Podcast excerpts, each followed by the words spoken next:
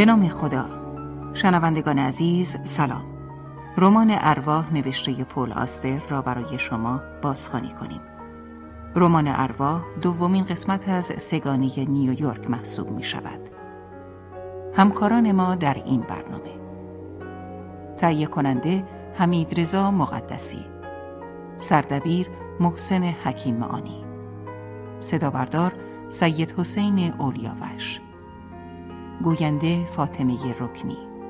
راوی بهروز رزوی اکنون از شما دعوت می کنم به اولین قسمت از بازخانی رمان ارواح نوشته پول آستر و تنظیم رادیویی آقای محمد رضا گودرزی توجه فرمایید. پیش از همه آبی بود. بعد سفید آمد و بعدها سیاه. و قبل از آغاز قهوه‌ای بود. قهوه‌ای او را نزد خدا آورد قهوه‌ای به او راه را نشان داد و وقتی قهوه‌ای پیر شد آبی جایش را گرفت. چون این بود که همه چیز آغاز شد. مکان نیویورک است و زمان حال و هیچ یک هرگز تغییر نخواهند کرد. آبی هر روز به دفتر کارش می رود پشت میز می نشیند و منتظر می شود تا اتفاقی بیفتد. زمانی دراز هیچ خبری نمی شود و آن وقت مردی به نام سفید در را باز می کند و به دفتر پا می گذارد و چنین است که همه چیز آغاز می شود. کار به نظر ساده می آید. سفید از آبی می خواهد که مردی به نام سیاه را تعقیب کند و تا هر وقت لازم باشد او را زیر نظر بگیرد. آبی که زمانی برای قهوه‌ای کار می کرد افراد زیادی را تعقیب کرده. این یکی به نظر متفاوت نمی آید و شاید از بسیاری از آنها آسانتر باشد.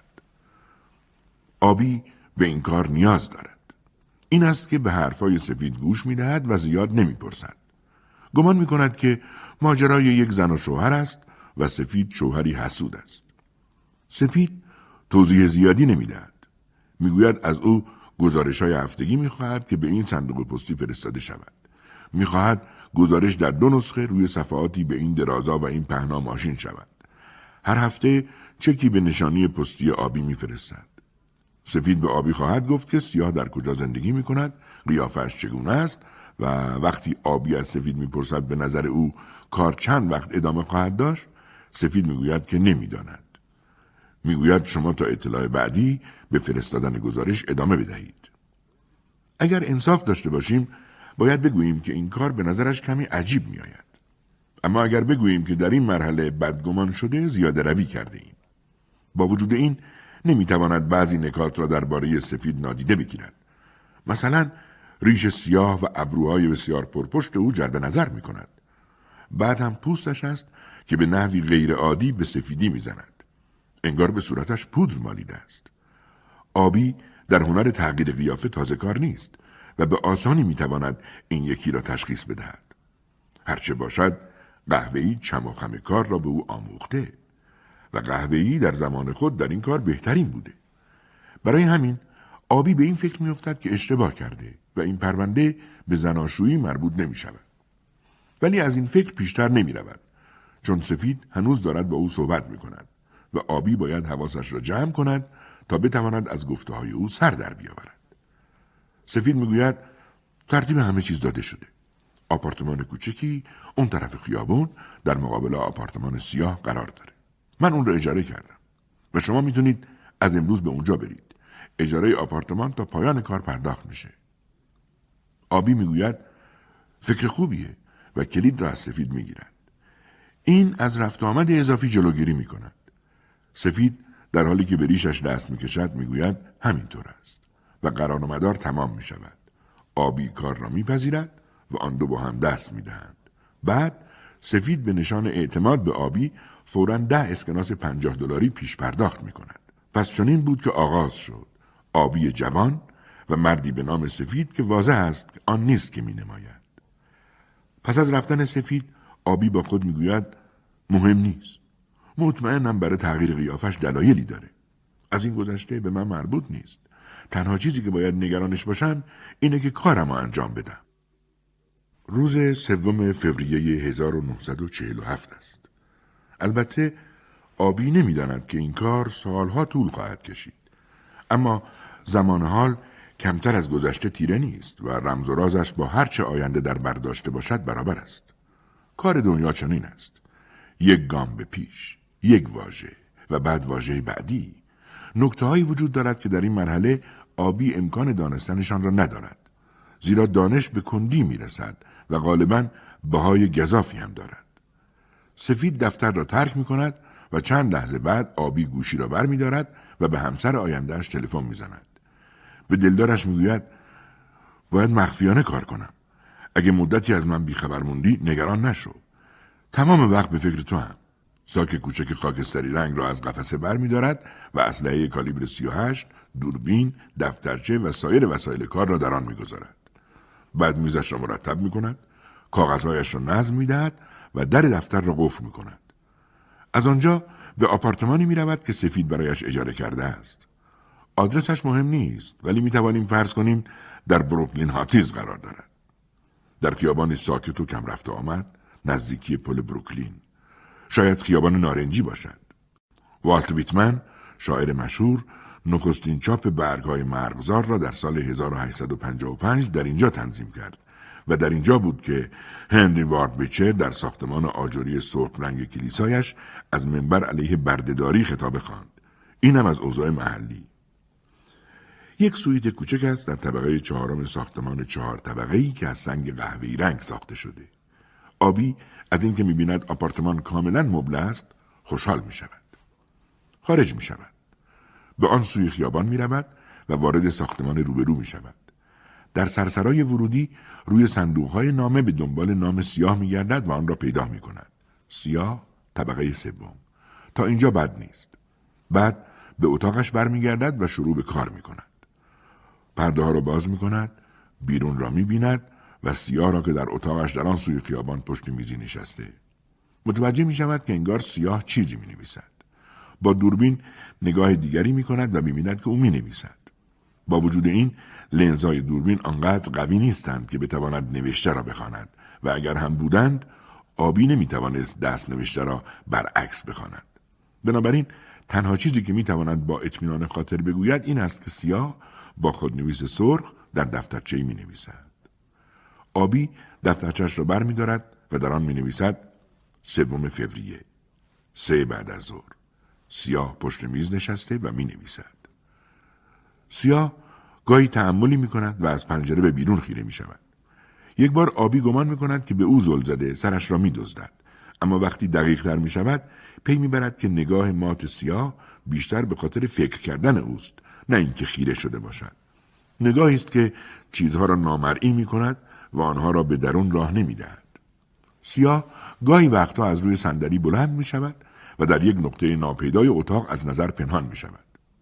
آبی تصور می کند که یک گوشه یا شاید دستشویی باشد ولی او هیچ وقت مدتی طولانی در آنجا نمی ماند و همیشه زود به پشت میزش باز می گردد. این کار چند ساعت ادامه می یابد و با وجود تلاش های آبی چیز تازه‌ای دستگیرش نمی شود. ساعت شش بعد از ظهر جمله دوم را در دفترچهاش می نویسد. این کار چند ساعت ادامه دارد. موضوع این نیست که حوصله آبی سر رفته بلکه او احساس می کند زحماتش نقش براب است حالا که نمی‌تواند نوشته های سیاه را بخواند همه چیز مبهم و بیهوده است آبی به این فکر میافتد که شاید او دیوانه باشد دیوانه ای که برای منفجر کردن جهان نقشه می‌کشد شاید این نوشته با فرمول سریش در ارتباط باشد. ولی فورا از این فکر کودکانه احساس شرم می کند و با خودش می‌گوید هنوز زوده که چیزی دستگیرم بشه و تصمیم می‌گیرد تا مدتی قضاوت نکند. ذهنش در امور جزئی چرخ می‌زند و سرانجام به خانم آبی آینده می‌رسد. به یاد میآورد که قرار بود امشب با هم بیرون بروند و اگر سفید امروز به دفترش نیامده بود و این کار تازه را پیشنهاد نکرده بود حالا همراه همسر آیندهش بود اول به رستوران چینی در خیابان سی و می‌رفتند و بعد از کشتی گرفتن با خوراک چاپستیک دست یکدیگر را می‌گرفتند و برای دیدن فیلم به سینما پارامونت می‌رفتند به فکر میافتد به او تلفن کند و لحظاتی به او حرف بزند. درنگ می کند و بعد منصرف می شود. دلش نمی‌خواهد آدم ضعیفی جلوه کند.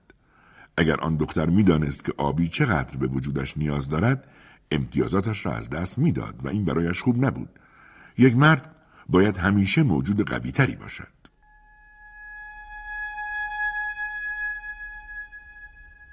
حالا سیاه میز را جمع می کند و به جای کاغذ و قلم وسایل شام را روی آن می چیند. آنجا نشسته آهسته غذا را می جود و با آن حالت مات و حواس پرتش از پنجره به بیرون نگاه می کند. آبی با دیدن غذا احساس گرسنگی می کند و کابینت آشپزخانه را می گردد.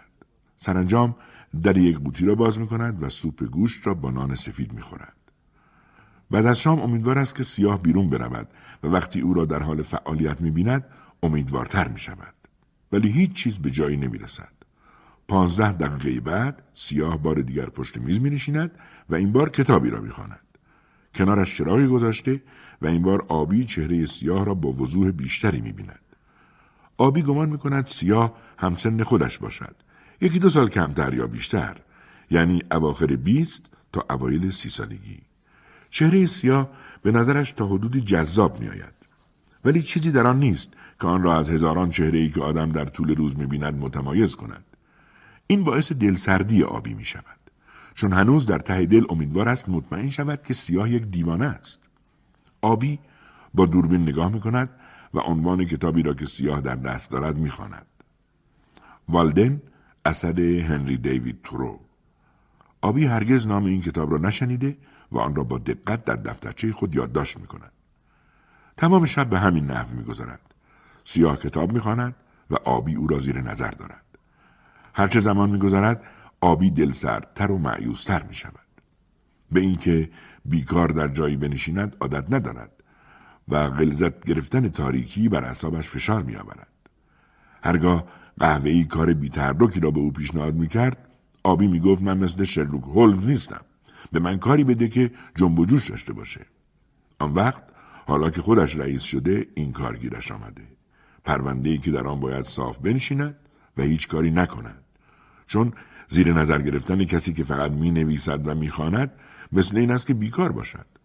تنها چیزی که می تواند آبی را از آنچه می گذرد آگاه کند این است که در ذهن سیاه باشد تا بداند او به چه چیز فکر می کند و البته این ناممکن است. به این خاطر آبی رفته رفته به فکرش میدان می دهد و به یاد روزهای گذشته می افتد. به قهوه‌ای فکر می کند و بعضی از پرونده هایی که با هم بررسی کردند و خاطره پیروزی هایشان را مزمزه می کند. مثلا یکی از کارهایشان پرونده مرد سرخ بود که در آن رد صندوقدار بانکی را دنبال کرده بودند که یک میلیون دلار دزدیده بود. برای این کار آبی خود را مسئول شرطبندی معرفی کرد تا مرد سرخ را تشویق به شرط بندی کند. بعد پولی را که از او گرفته بود برای شناسایی شماره اسکناسا بردند و پس از اینکه معلوم شد از همان پولهای سرقت شده است مرد سرخ را دستگیر کردند.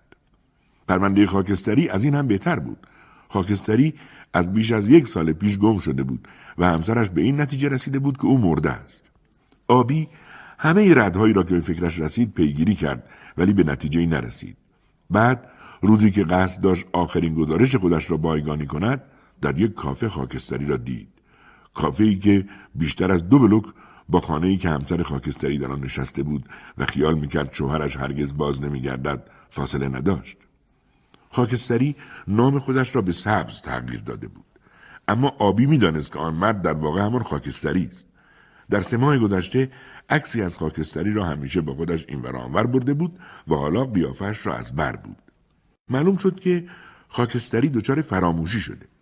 آبی خاکستری را پیش همسرش برد و با اینکه خاکستری او را به خاطر نمی آورد و همچنان خود را سبز می نامید از همسر خودش خوشش آمد. و چند روز بعد به او پیشنهاد ازدواج کرد. این بود که خانم خاکستری به خانم سبز تبدیل شد و برای دومین بار با شوهرش ازدواج کرد. وگرچه خاکستری همچنان گذشته را به خاطر نمی آورد و با لجبازی حاضر نبود بپذیرد که گذشته را فراموش کرده ولی این موجب نمی‌شد که به راحتی در زمان حال زندگی نکند در حالی که خاکستری در زندگی گذشتهاش مهندس بود سبز در همان کافه‌ای که در نزدیکی خانهاش قرار داشت کار می‌کرد می گفت از درست کردن نوشیدنی ها و گفتگو با مشتری ها لذت می برد و خیال ندارد کار دیگری پیدا کند. در جشن عروسیش به قهوه‌ای و آبی گفت من برای این به دنیا آمدم که در کافه کار کنم و آنها به مردی که به میل خود راه زندگیش را برگزیده بود چه می توانستند بگویند. آبی هنگام تماشای سیاه که چراغ اتاقش را در آن سوی خیابان خاموش می کند با خودش می گوید اون روزا خوب بودن. روزایی پر از ماجرا و تصادف شادی بخش البته همه پرونده ها هیجان انگیز نیستند باید بدها رو همراه با خوبا پذیرو آبی که آدم خوشبینی است روز بعد با حالی خوش از خواب بلند می شود. بیرون در خیابان ساکت برف می بارد و لایه سفید همه چیز را پوشانده است. سیاه را می بیند که پشت میز کنار پنجره صبحانه می خورد و چند صفحه از کتاب والدن را می خواند و بعد می بیند که او به انتهای اتاق می رود و سپس در حالی که پالتو به تن دارد به سوی پنجره باز می گردد. ساعت کمی از هشت گذشته است. آبی کلاه، پالتو، اسلحه با صدا خفه کن و چکمهایش را بر می دارد. با شتاب آماده می شود و کمتر از چند لحظه بعد از سیاه به خیابان می رسد. باد نمی وزد. صبح چنان آرام است که صدای ریزش برف را بر های درخت می شنود. کس دیگری در خیابان نیست و کفش های سیاه رد پای کاملی را روی روی سفید به جا گذاشتند. آبی رد پا را تا سر پیش خیابان دنبال می کند و بعد سیاه را می بیند که در خیابان بعدی سلانه سلانه راه می رود. گویی از هوا لذت می برند. آبی فکر می کند رفتار او مثل آدمهایی نیست که خیال فرار دارند و گامهایش را آهسته تر و با او هماهنگ می کند. بعد از دو خیابان سیاه وارد خاربار فروشی کوچکی می شود. ده دوازده دقیقه در آنجا می ماند و سپس با دو پاکت قهوه‌ای رنگ پر و سنگین بیرون می آید. بی توجه به آبی که کنار دری در آن سوی خیابان ایستاده بار دیگر به سمت خیابان نارنجی باز می گردد. آبی با خود می‌گوید لابد پیش از رسیدن طوفان آزوغه انبار می کند. بعد تصمیم می‌گیرد که خطر کند و سیاه را به حال خودش بگذارد. وارد مغازه می شود و خرید می کند. فکر می کند اگر حقی در کار نباشد و سیاه خیال نداشته باشد خاربار را کنار خیابان بگذارد و فرار کند حتما به خانه برمیگردد. بنابراین آبی خرید می کند از مغازه بغلی هم یک روزنامه و چند مجله می خرد و سپس به اتاقش در خیابان نارنجی برمیگردد. البته سیاه پشت میزش در کنار پنجره نشسته و در همان دفترچه روز گذشته می نویسد. برف از وضوح همه چیز میکاهد و آبی نمی‌تواند درست ببیند که در اتاق سیاه چه میگذرد حتی دوربین هم چندان کمکی نمی کند. روز تاریک باقی میماند و سیاه از پس بارش بیپایان برف همچون سایه‌ای به نظر می رسد.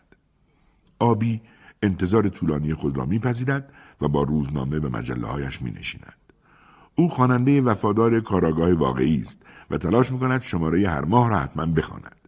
حالا که وقت کافی دارد شماره تازه را تماما می‌خواند و حتی از خواندن آگهی های کوچک صفحه آخر هم نمیگذرد. در میان مقالات اصلی درباره کاشفین باندهای تبهکار و مأموران مخفی مقاله کوتاهی توجه آبی را آنقدر جلب می کند که در پایان خواندن نیز نمی‌تواند از فکر کردن به آن خودداری کند. ظاهرا 25 سال پیش در بیشه کوچکی خارج از فیلادلفیا جسد پسر بچه را یافته بودند. با اینکه مأموران پلیس فورا تحقیقات خود را آغاز کرده بودند هرگز نتوانسته بودند سر نخی به دست آورند. آنها نه مزنونی یافته بودند و نه حتی هویت پسر را تشخیص داده بودند. او که بود؟ از کجا آمده بود؟ و در آنجا چه می‌کرد همه این پرسش ها بی پاسخ مانده بود. سرانجام پرونده را به بایگانی فرستادند. و اگر مأمور تحقیق که مسئولیت کالبد کافی را بر عهده داشت نبود پرونده کاملا به دست فراموشی سپرده می‌شد. این مأمور که طلایی نام داشت دست بردار این پرونده قتل نبود. پیش از خاکسپاری کودک یک ماسک گچی از چهره او ساخت و از آن پس تا توانست به تحقیق در این ماجرای مرموز ادامه داد. پس از گذشت 20 سال به سن بازنشستگی رسید.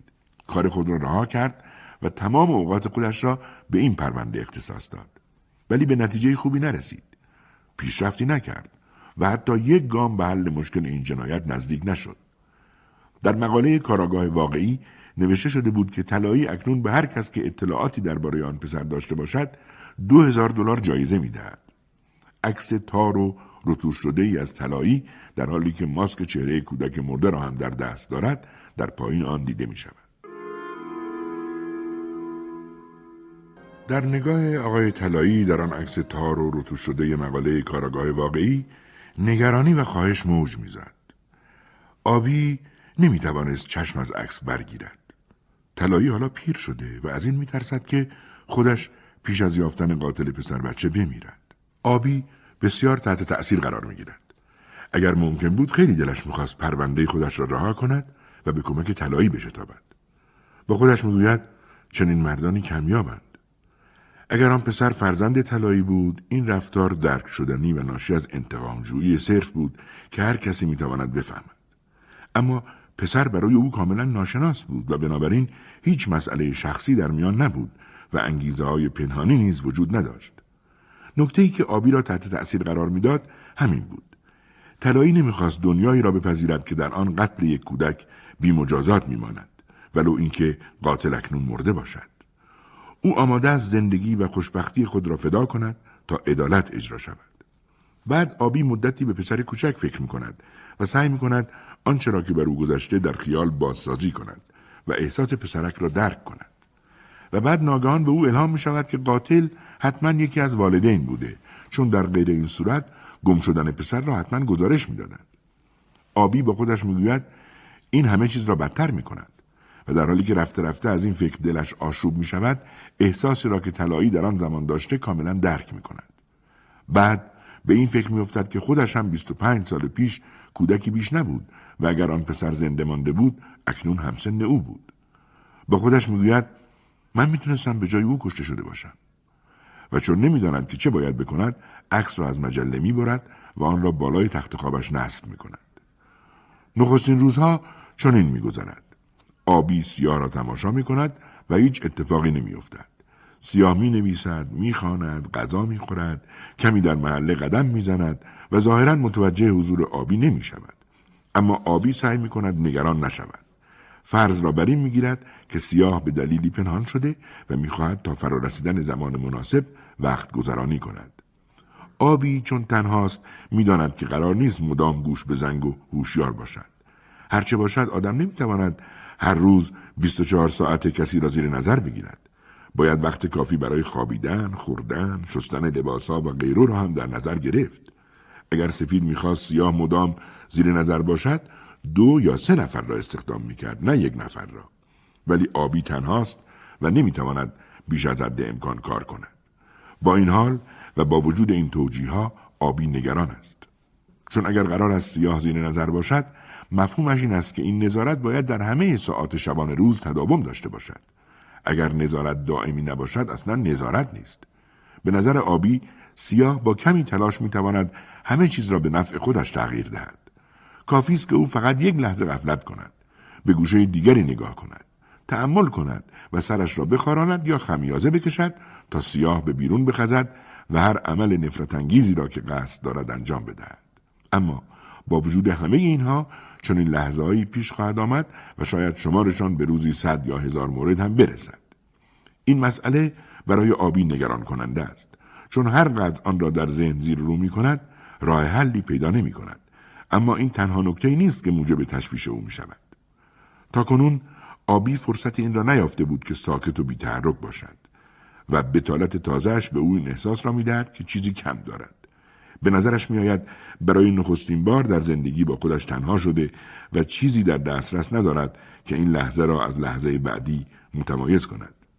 او هرگز به دنیای درونیش توجهی نداشته و با اینکه همیشه وجود آن را احساس می‌کرده تا با آن ناشناس و به همین سبب تیره مانده است حتی برای خودش تا آنجا که به یاد دارد همیشه با شتاب بر سطح امور حرکت کرده و تنها به منظور مشاهده به آنها توجه کرده چیزی را تخمین زده و بعد نکته دیگری را بررسی کرده است. او همیشه از دنیا چنان که بوده لذت برده و هر چیزی را چنان که هست پذیرفته. آنها در نور روز و با سرزندگی به او گفتند که چه هستند. تنها خودشان هستند و نه چیز دیگر. به این سبب او ناچار نبوده در برابرشان درنگ کند و بار دیگر به آنها توجه کند. حالا انگار که ناگهان جهان را از برابرش کنار زده باشند هیچ چیز جز سایه مبهم به نام سیاه برای دیدن ندارد. خود را در حال اندیشیدن به چیزهایی مییابد که هرگز به فکرش نرسیده بود و این هم موجب نگرانیش می شود. اگر واژه فکر در این مرحله کمی اقراقآمیز باشد شاید کلمه فروتنانه تری مانند تأمل یا مشاهده بتواند حالت او را بیان کند. مشاهده به مفهوم نظاره که با منظر یا آینه ارتباط دارد. زیرا نظاره سیاه در آن سوی خیابان طوری است که انگار آبی به درون آینه ای می نگرد و به جای تماشای دیگری درون خود را می بیند.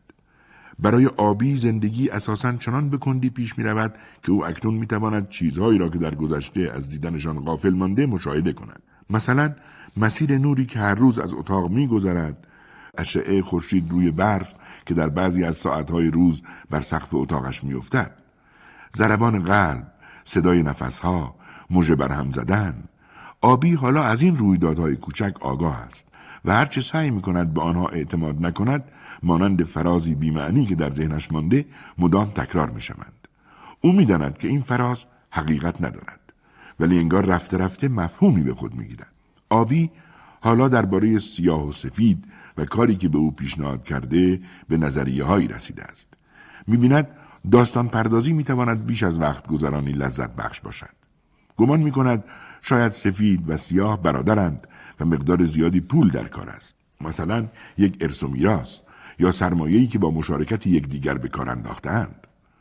شاید سفید می‌خواهد ثابت کند که سیاه بیکفایت است تا او را به جایی بسپارد و خودش کنترل ثروت خانوادگی را به دست گیرد ولی سیاه که از او زرنگتر است پنهان شده و منتظر است تا آبها از آسیاب بیفتند نظریه دیگر آبی این است که سفید و سیاه رقیب همند و هر دو برای یک هدف مبارزه می کنند که می تواند مثلا یافتن راه حل یک مسئله علمی باشد و سفید مایل از سیاه را زیر نظر بگیرد تا مطمئن شود که پیش دستی نمی کند.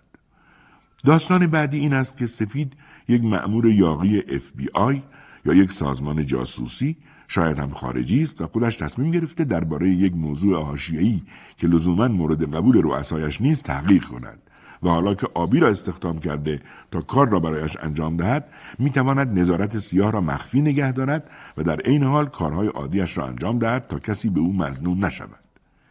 فهرست این داستانها روز به روز طویلتر می شود و آبی گاهی وقتها در ذهن خودش به سراغ یکی از اولین داستانها می رود تا پیچ و تاب و جزئیات تازه‌ای به آن اضافه کند و در موارد دیگر حکایت جدیدی را آغاز می کند. مثلا حکایت توطعه یک قتل یا طرح آدم ربایی برای درخواست مبلغی گذاف. با گذشت روزها آبی پی می‌برد که حکایت هایی که می‌تواند نقل کند پایان ناپذیرند. زیرا سیاه جز گونه سیاهی سوراخی در تار و پود چیزها نیست و هر حکایتی می‌تواند مانند حکایت دیگری این فضای توهی را پر کند. با وجود این آبی خودش را گول نمی‌زند. می‌داند که بیش از هر چیز می‌خواهد واقعیت داستان را بداند. اما این را هم می‌داند که در این مراحل اولیه ناچار است صبور باشد. بنابراین رفته رفته به اوضاع خو می‌گیرد و با گذشت هر روز خود را راحتتر و اندکی مصممتر به پذیرش زمان طولانی کار مییابد. بدبختانه گاه خاطره خانم آبی آینده آرامش خیال آبی را به هم می‌زند. بیش از هر زمان دیگری کمبود او را احساس می کند اما در عین حال می داند که اوضاع هرگز مثل گذشته نخواهد بود. خودش نمی‌داند این یقین از کجا آمده است. ولی هرگاه افکارش را به سیاه این اتاق یا کاری که در دست دارد محدود می کند احساس رضایت وجودش را فرا می گیرد و در همین حال اگر به یاد خانم آبی آینده بیفتد به گونه تشویش دچار می شود ناگهان آرامشش به دلواپسی تبدیل می شود و احساس می کند به درون مکانی سیاه و غارگونه سقوط می کند. جایی که در آن امید رهایی نیست. تقریبا هر روز وسوسه می شود گوشی را بردارد و به او تلفن بزند. گمان می کند یک تماس واقعی تلسم را خواهد شکست. ولی این هم او را آزار می دهد. زیرا زمان دیگری را در زندگی به یاد نمی آورد که اینقدر بیمیل باشد برای انجام دادن کاری که به روشنی خواستار آن است. با خود می‌گوید دارم تغییر می‌کنم. رفته رفته تغییر کردم و دیگه اونطوری که بودم نیستم. این برداشت او را به گونه ای تسکین می‌دهد. دست کم برای مدتی کوتاه ولی آخر موجب می شود که بیشتر احساس غربت کند. روزها میگذرند و زدودن تصاویر ذهنی خانم آبی آینده برایش مشکلتر می شود شبها در تاریکی اتاقش به پشت دراز می کشد و فکر می کند در حالی که می‌تواند برای مسائل مربوط به سیاه داستانهای گوناگونی سرهم کند وقتی به خانم آبی آینده می‌رسد همه چیز ساکت سردرگم و توهی می شود. روزی می رسد که باید نخستین گزارشش را بنویسد. آبی مدت هاست که به نوشتن چنین انشاهایی عادت دارد و هرگز با آنها مشکلی نداشته است. روشش این است که به واقعیت های بیرونی بچسبد. چنان رویدادها را شهر دهد که گویی هر واژه با آنچه توضیح می‌دهد همخانی کامل دارد و بیشتر موضوع را موشکافی کند. برای او واژه ها شفافند. مانند پنجره بزرگی که ما بین او و جهان قرار دارند. و تا به حال هرگز مانع دید او نشدند و به ظاهر حضور نداشتند. در همه گزارش هایی که تاکنون نوشته کنش مهمتر از تفسیر بوده است. مثلا سوژه از میدان کلمبوس به کارنگی حال رفت. نه به وضع هوا اشاره شده، نه به ترافیک و نه حدس و گمانی درباره آنچه در ذهن موضوع میگذرد. گزارش به رویدادهای شناخته شده و تحقیق شدنی محدود می شود و از آن پیشتر نمی رود. با وجود این آبی حالا که با رویدادهای پرونده سیاه روبرو شده به وضعیت خود پی برده است. البته می تواند به سراغ دفترچه برود ولی وقتی آنچه را که نوشته می‌خواند از کمبود جزئیات سرخورده می شود. مثل این است که کلماتش به جای نشان دادن و زنده کردن وقایع آنها را پنهان می کنند. این وضع هرگز برای آبی پیش نیامده بود. به آن سوی خیابان نگاه می کند و سیاه را می بیند که مثل همیشه پشت میزش نشسته است. در آن لحظه سیاه نیز از پنجره به بیرون نگاه می کند و ناگهان از خاطر آبی می گذرد که دیگر نمی تواند به روش های گذشته تکیه کند. ولی وقتی می خواهد تصور کند که چه چیز را می توان جایگزین آنها کرد به جایی نمی رسد. در این مرحله آبی تنها می تواند حدس بزند که پرونده چگونه نیست. با این حال گفتن اینکه چه هست از توانایی او خارج است. آبی ماشین تحریرش را روی میز جای می دهد و در حالی که سعی می کند گزارش را بنویسد به دنبال ایده می گردد. به نظرش می رسد شاید شرح واقعی آنچه در هفته گذشته روی داده داستانهای گوناگون را نیز که خودش درباره سیاه ساخته بود در بر بگیرد. با این کم بود در چیزهایی که باید گزارش دهد این گشت و گذارهای خیالی دست کم به آنچه که گذشته کمی روح میبخشد. ولی خیلی زود یادش میآید که آن حکایت ها در حقیقت به سیاه مربوط نمی‌شوند و دست از این فکر برمیدارد. با خودش می‌گوید هرچی باشه این به داستان زندگی من مربوط نیست. من باید درباره او گزارش بنویسم نه خودم.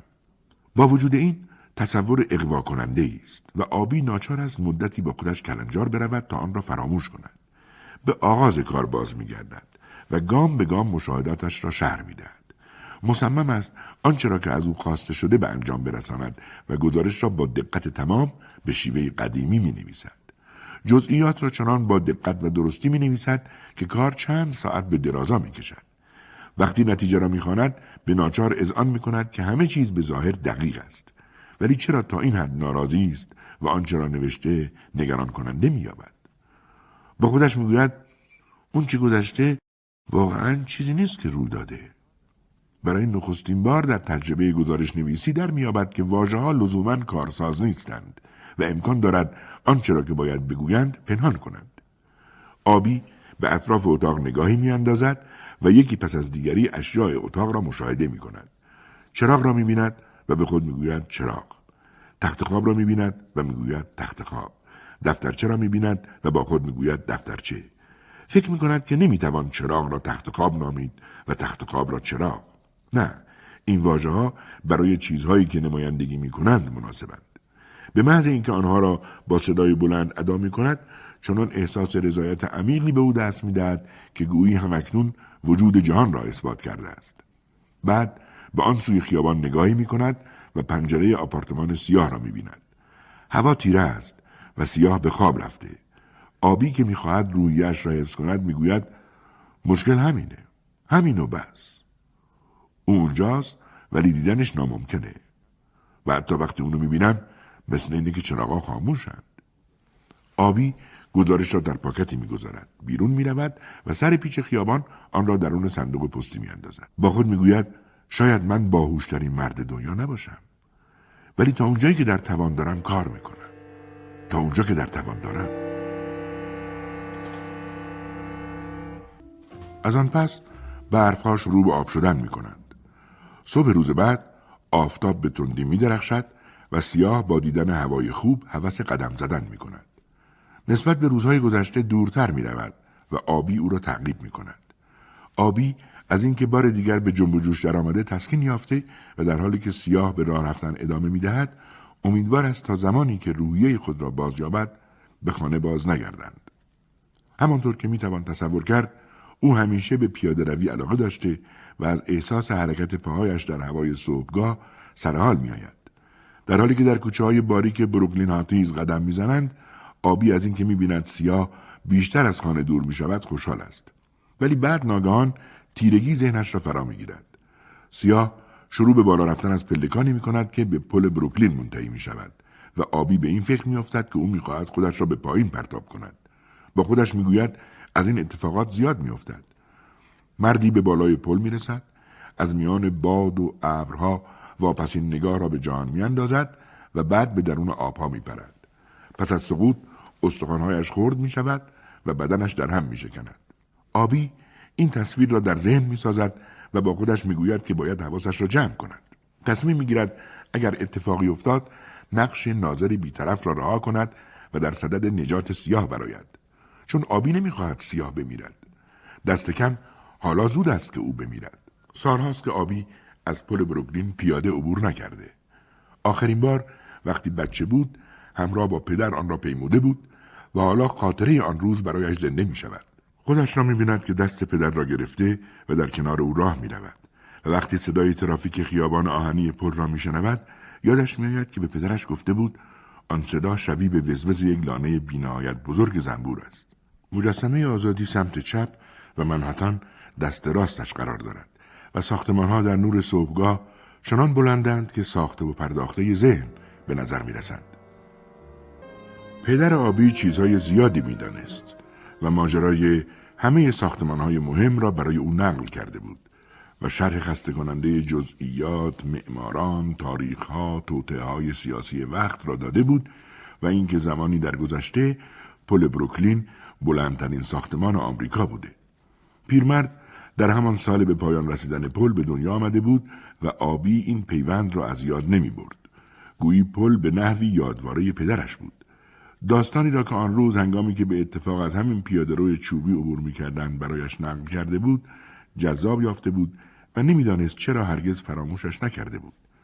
اینکه چگونه چند روز پس از پایان نقشه پل پای جان روبلینگ مهندس آن در میان تیرهای تعمیرگاه کشتی ها و یک قایق بزرگ گیر کرده بود طوری که سه هفته بعد بر اثر قانقاریا جان سپرد.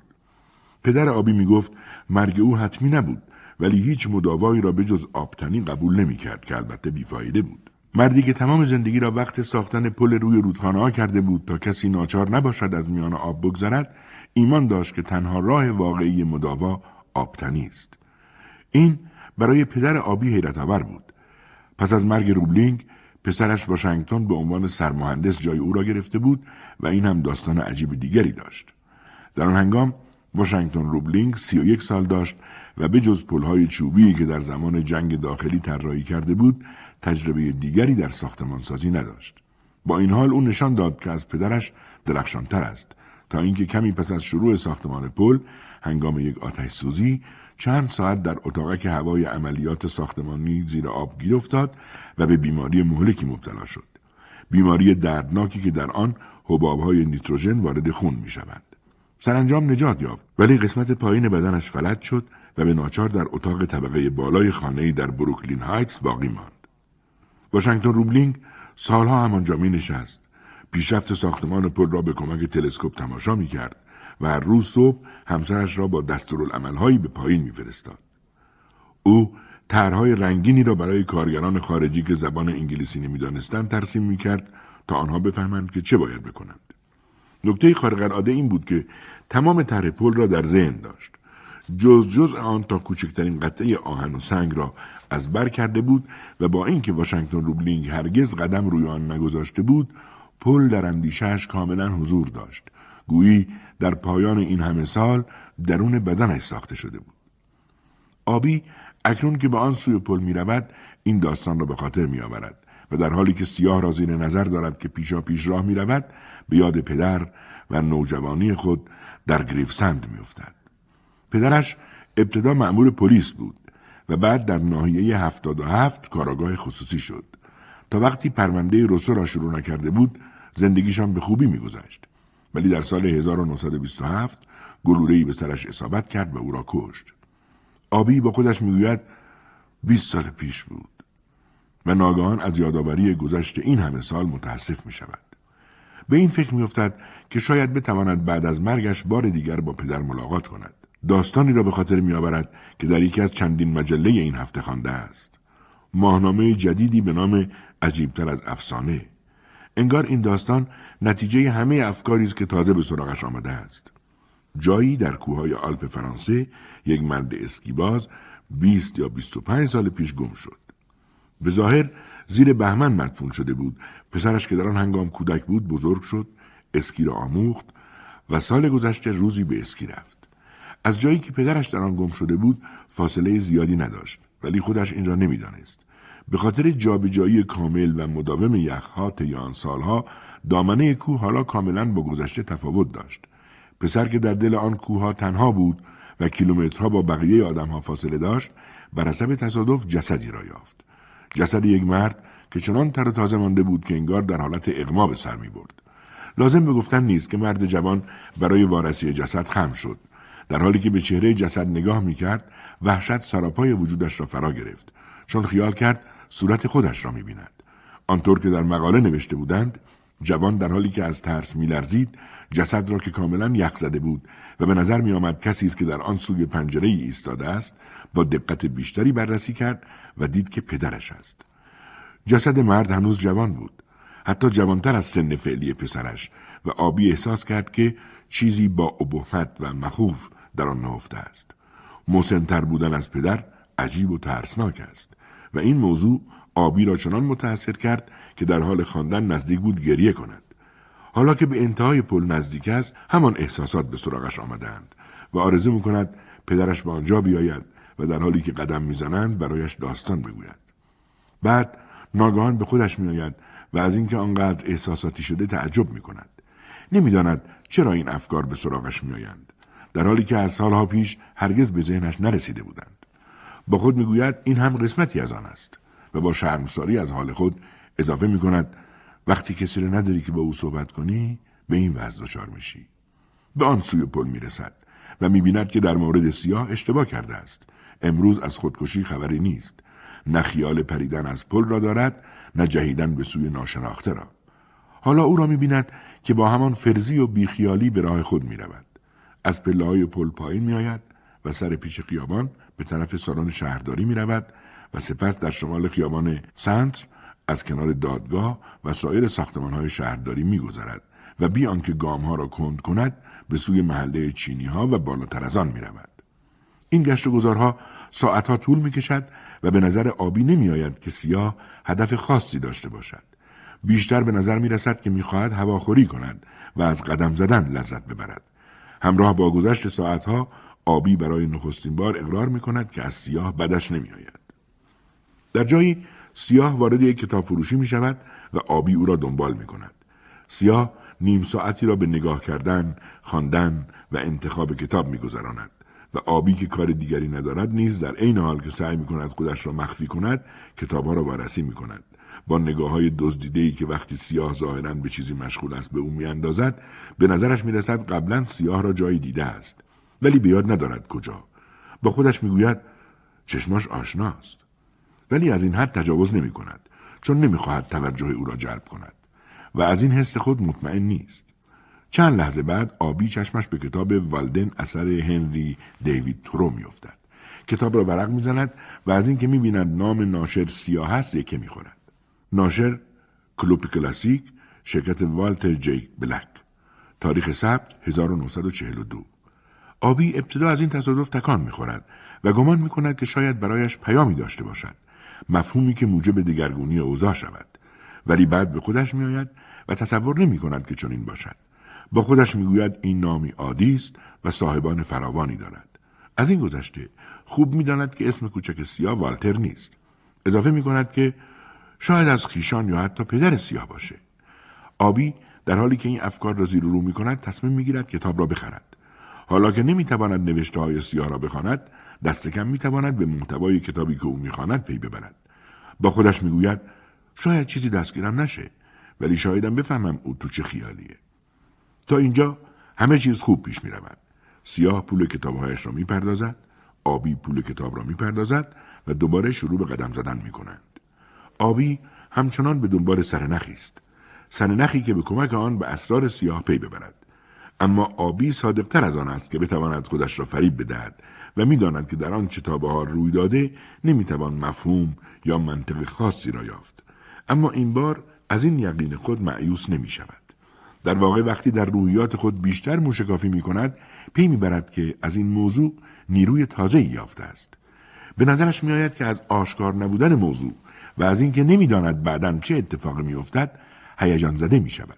با خودش می‌گوید آدم و گوش بزنی نگه میداره. این چیز بدی نیست مگه نه؟ کاملا هوشیار و ایستاده و پنجه پا باید به همه چیز توجه داشت و برای هر واقعی آماده بود. چند دقیقه پس از اینکه از کتاب فروشی بیرون میآیند آبی سرانجام با وضعیت تازه‌ای روبرو می شود و پرونده به نخستین پیچ و خم می رسد. سیاه در مرکز شهر به کوچه می پیچد. مدت کوتاهی به راه رفتن ادامه می دهد. کمی درنگ می کند و به ظاهر نشانی را می جوید. مقداری به عقب برمیگردد. باز به راه رفتن ادامه می دهد و چند دقیقه بعد وارد یک رستوران می شود. آبی هم در تعقیب او وارد می شود و چون در هر حال وقت نهار است و همه باید غذا بخورند نکته خاصی توجهش را جلب نمی کند. با وجود این گمان می کند تردید سیاه به این معنی است که در گذشته هرگز به این رستوران نیامده و این به نوبه خود ممکن است به این مفهوم باشد که سیاه در آنجا قرار ملاقات دارد. داخل رستوران نیمه تاریک است و نسبتا شلوغ. گروهی جلوی سالن پشت پیشخانه بار جمع شدند و صدای صحبت و قاشق و چنگال و بشقاب به گوش می رسد. هنوز چند میز خالی مانده و آبی همین که در دیدرس سیاه می نشیند این را به فال نیک می گیرد. زیاد به او نزدیک نیست ولی آنقدرها هم دور نیست که نتواند کارهای او را زیر نظر داشته باشد.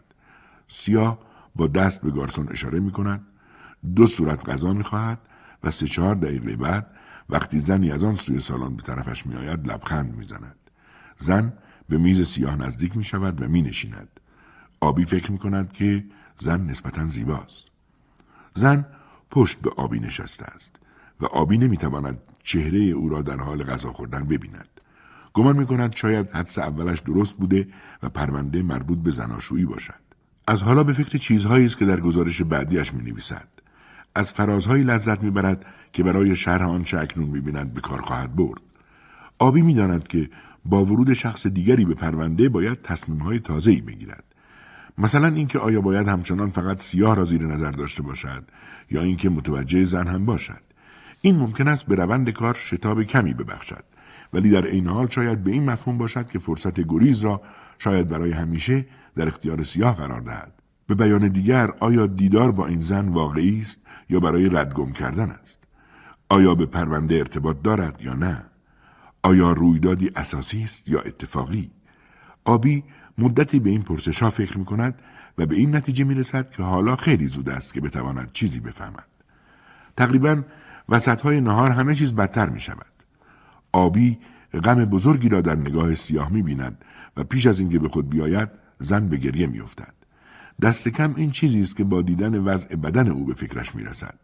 پشت قوز کرده، سر پایین، دستهایی که شاید صورت را پوشاندند و لرزه خفیف مهرهای پشت این را میرساند. آبی فکر می کند شاید زن دارد می خندد. ولی اگر اینطور است چرا سیاه تا این حد غم زده به نظر می رسد؟ به نظر می آید که ناگهان به اعماق جایی سقوط کرده. لحظه بعد زن روی خود را از سیاه برمیگرداند و آبی نیمرخ او را از گوشه چشم بیند. فکر می کند بله در این که گریه می کنه حرفی نیست. زن اشکهایش را با دستمال سفره پاک می کند و آبی ریملش را می بیند که به رنگ داده است. زن ناگهان بلند می شود و به طرف دستشویی می رود.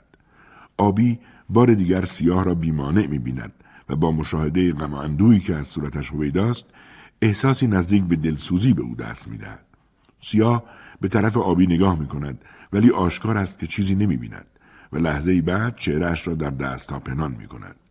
آبی می خواهد بفهمد چه پیش آمده ولی این ناممکن است.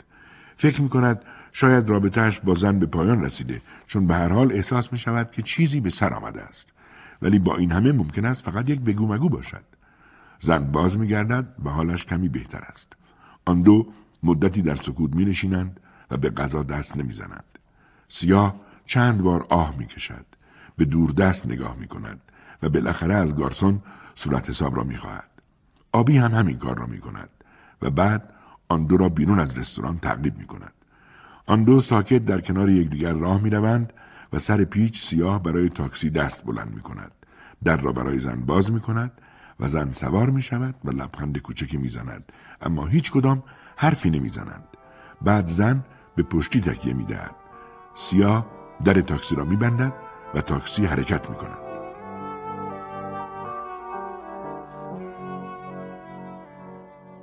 آبی باید می‌فهمید که سیاه خیال دارد به خانه برگردد. به همین دلیل خودش را ملامت می کند که چرا زن را تعقیب نکرده است. وقتی به ساختمانی که آپارتمانش در آن قرار دارد می‌رسد و پاکتی را در صندوق نامههایش می‌بیند روحیش بهتر می شود و می‌گوید یک چیز بیشتر نمی‌تواند باشد در حالی که از پله ها بالا می رود آن را باز می کند و می بیند خودش است. اولین پرداخت. آبی از اینکه می بیند همراه پرداخت اظهار نظری در مورد گزارشش دریافت نکرده ناراحت است. با توجه به کوشش زیادی که برای درست نوشتن آن به کار برده بود از چند کلمه آمیز استقبال می کرد. فرستادن پول به این معنی بود که سفید ناراضی نبوده اما با این حال سکوت هر مفهومی که داشته باشد پاسخ آمیزی نیست. آبی با خود می‌گوید اگر قرار است نحوه کار اینطور باشد بهتر است با آن عادت کنم. روزها میگذرند و بار دیگر همه چیز به ترتیب سابق باز میگردد.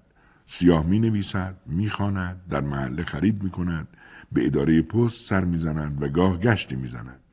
زن دیگر ظاهر نمی شود و سیاه دیگر به منحتن نمی رود. آبی به این فکر می افتد که هر آن ممکن است نامه ای برسد و به او اطلاع بدهند که کار پایان یافته است. با خود می گوید زن رفته است و این ممکن است پایان کار باشد. اما چون این اتفاقی نمی افتد.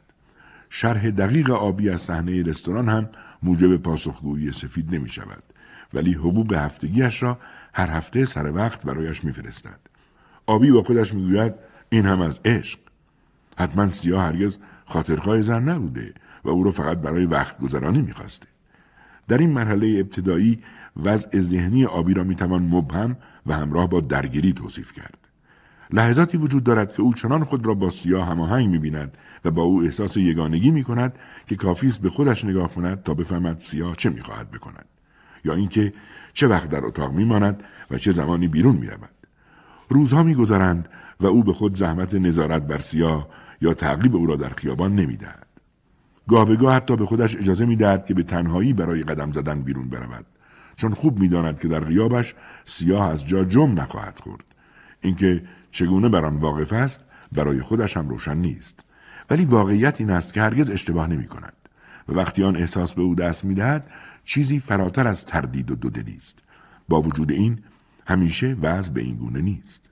آبی پس از گذراندن روزی رنجاور یک دوست یا همصحبت را آرزو می کند. پشت میز می نشیند و نامه مفصلی به قهوه‌ای می نویسد. پرونده و نوع کار را شهر می دهد و نظر او را می پرسد. قهوه‌ای پس از بازنشستگی به فلوریدا رفته و بیشتر اوقات به ماهیگیری مشغول است و آبی می‌داند که مدتها طول می‌کشد تا پاسخی دریافت کند با وجود این روز بعد از پست کردن نامه با اشتیاق و بیقراری در انتظار جواب میماند در حالی که روزها و هفته میگذرد و نامه ای از قهوه‌ای نمی‌رسد ناراحتی آبی به سرخوردگی و یأس دردناک و دیوانواری تبدیل می شود. اما همه اینها در مقایسه با احساسش پس از دریافت نامه هیچ نیست.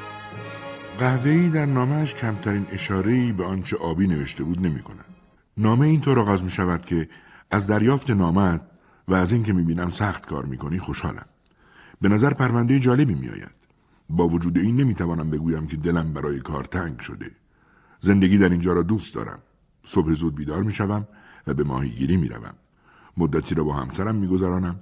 کمی کتاب می خوانم. در آفتاب دراز می کشم و شکایتی ندارم. تنها چیزی که نمی‌فهمم این است که چرا مدتها پیش به اینجا نیامدم. نامه به همین نحو چندین صفحه ادامه دارد بیان که حتی یک بار به نگرانی و ناراحتی آبی اشاره کند. آبی احساس می کند مردی که روزی برایش همچون پدر بود به او خیانت کرده و وقتی نامه را تمام می کند حس می کند که توهی شده و جسارتش را از دست داده است. با خودش می گوید من تنهام.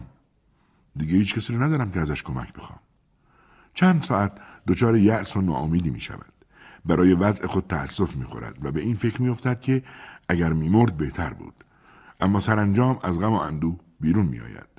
چون آبی اساسا آدم محکمی است و کمتر از بقیه آدمها دچار افکار تیره و تار می شود و اگر در لحظاتی دنیا به نظرش جای مزخرفی بیاید ما که هستیم که به او خورده بگیریم تا وقت شام موفق می شود که امید و خوشبینیش را باز یابد. شاید این مهمترین استعداد او باشد. نه اینکه دچار سرخوردگی نمی شود بلکه هرگز مدتی طولانی ناامید باقی نمی ماند. با خود می‌گوید از همه چیز گذشته شاید به نفعم باشد. شاید تنها ایستادن بهتر از متکی بودن به دیگران باشد. با الهام از این روی کرده تازه پی می‌برد که عاقبت جسارت لازم را برای تلفن زدن به خانم آبی آینده یافته است. ولی وقتی گوشی را بر میدارد و شماره او را می‌گیرد کسی جواب نمی‌دهد این دل سرد کننده است او همچنان جسور باقی میماند و می‌گوید یک وقت دیگر تلفن می‌زنم آبی شروع به خواندن کتاب والدن می کند. اما کلمات هنری دیوید تورو او را کسل می کنند و تمرکز برایش دشوار و دشوارتر می شود. چند فصل را می و آخر پی می برد که چیزی در ذهنش نمانده. با وجود این نمی‌توان او را مقصر دانست. آبی هرگز به جز روزنامه و مجله و چند رمان پرحادثه در دوران نوجوانی چیز دیگری نخوانده است. در حالی که گفته می شود خوانندگان کارکشته و فرهیخته هم با والدن مشکل دارند. آبی کتاب را به گوشه می اندازد. پالتوش را بر می دارد چون پاییز رسیده و برای هواخوری بیرون می رود. نمی که این آغاز پایان است چون نزدیک است اتفاقی بیفتد.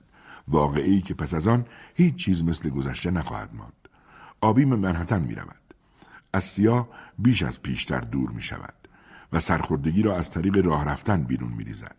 می خواهد بدن را چنان خسته کند که از پادر آید و به آرامش برسد.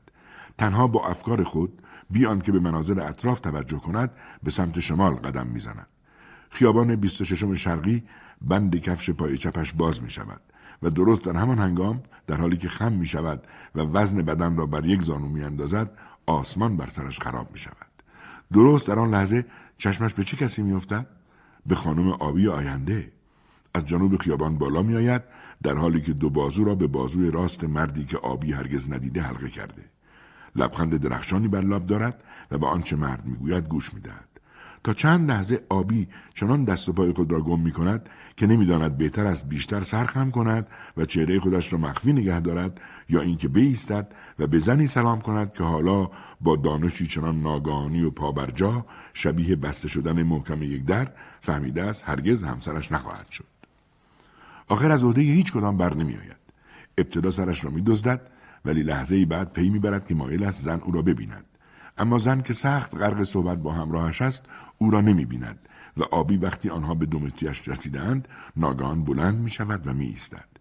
مثل این است که ناگهان یک روح در برابر زن ظاهر شده باشد و خانم آبی آینده سابق پیش از اینکه بداند چه کسی در مقابلش ثبت شده نفس را در سینه حبس می کند. آبی با صدایی که برای خودش هم غریب است نام او را می گوید و زن سر جا خشک می شود.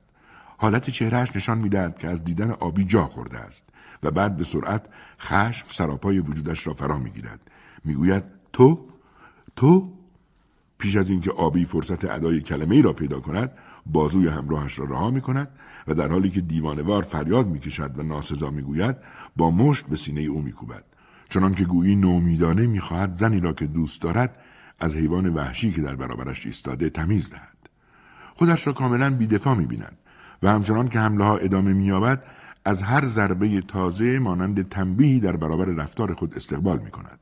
با این حال مرد همراه خیلی زود جلوی زن را می‌گیرد و با اینکه آبی بدش نمیآید مشتی حوالهاش کند هنوز چنان بهت زده است که نمی‌تواند به موقع واکنش نشان دهد و پیش از اینکه به خودش بیاید او خانم آبی آینده سابق را گریان به انتهای خیابان برده است آنها سر پیچ خیابان گم می‌شوند و همه چیز پایان مییابد این صحنه کوتاه چنان ناگهانی و کوبنده است که آبی را از این رو به آن رو می کند. وقتی سرانجام آرامتر می و شروع به برگشتن می کند پی می برد که زندگیش را بر باد داده است. با خودش می‌گوید تقصیر او نیست.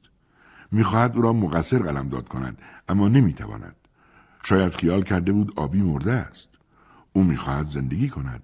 چه کسی می‌تواند ایرادی بگیرد؟ آبی احساس می‌کند اشک به چشمش میآید. اما بیش از اینکه غمگین باشد نسبت به خود و خطایی که مرتکب شده خشمگین است. او تنها شانس خوشبختی را از دست داده و اگر وضع چنین باشد گفتن اینکه واقعا به پایان نزدیک می شود اشتباه نیست. آبی فکر می کند شاید راهی برای نزدیک شدن به سیاه وجود داشته باشد. راهی که موجب لو رفتن او نشود. حتما راههایی هست. اقدامات و نقشه هایی که می‌توان به اجرا درآورد. شاید در آن واحد چند نقشه. با خود می‌گوید نباید به بقیه چیزها فکر کرد. وقتش رسیده کار تازه‌ای بکنم. گزارش بعدی را باید تا پس فردا آماده کنند و از حالا نوشتن را آغاز می کند تا سر وقت آن را به پست برساند.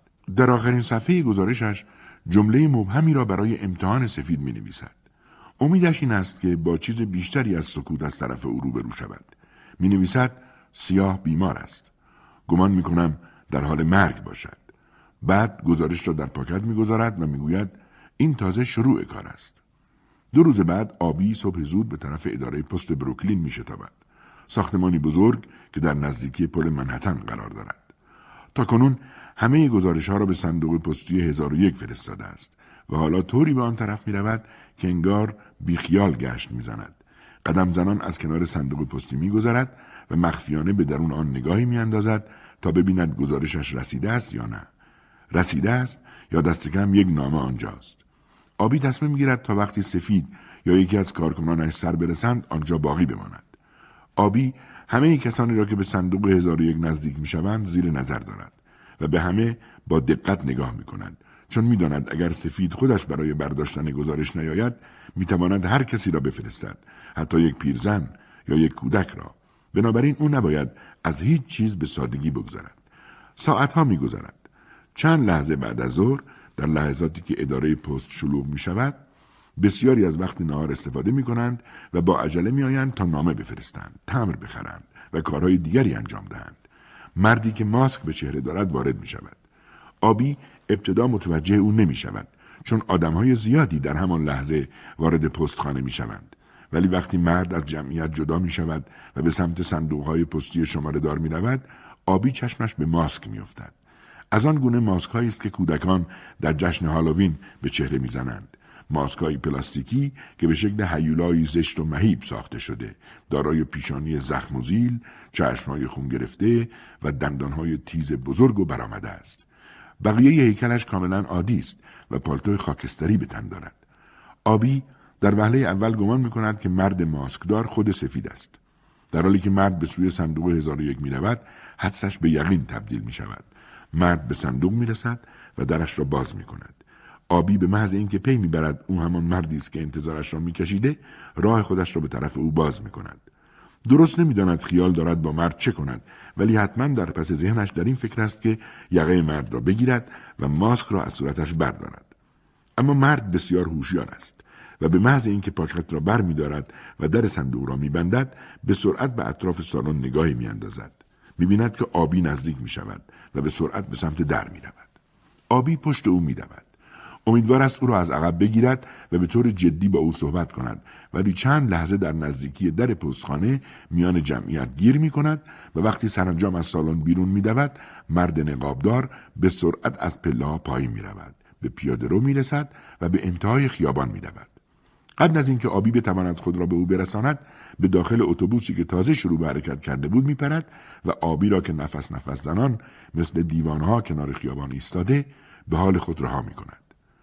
دو روز بعد وقتی سرانجام دستمزد آبی از طریق پست می‌رسد با یادداشت سفید همراه است نوشته است بهتر است از این کارها دست برداری با اینکه پیام بسیار کوتاه است آبی از دریافت آن خوشحال می شود چون احساس می کند سرانجام دیوار سکوت سفید را در هم شکسته است. با وجود این معلوم نیست که پیام به آخرین گزارش اشاره می کند یا به واقعی اداره پست. آبی پس از اینکه مدتی با آن فکر می کند به این نتیجه می رسد که تفاوتی ندارد. هر طور که باشد کلید این پرونده در عمل است. او باید تا آنجا که می تواند همه چیز را بر هم بزند. اینجا و آنجا به واکنش های کوچک دست بزند و در هر معما چنان موشکافی کند که رفته رفته کل ساختار دچار ضعف شود و یک روز همه این ماجرای بودار در هم بریزد و برملا شود. چند ماه میگذرد و آخر روزی آبی به صدای بلند می‌گوید دیگه نمی‌تونم نفس بکشم. این آخر خطه. دارم میمیرم. تابستان 1948 است. آبی در حالی که سرانجام جسارت کافی را یافته است به سراغ کیف خود می رود و وسایل تغییر قیافه را بیرون می آورد.